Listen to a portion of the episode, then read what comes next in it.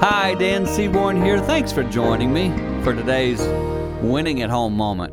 I have a friend uh, passed away recently, and I discovered something out about him that I didn't know. He was a big Pez dispenser candy collection guy. I had no idea. And I got to tell you, I absolutely loved it. Because I'm a collector too. I have certain things I just really enjoy.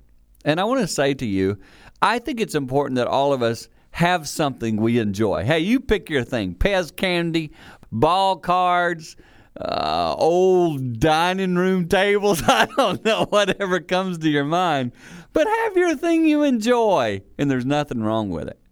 When that happens, I believe we're healthier as people. I believe this thing gave my friend great joy.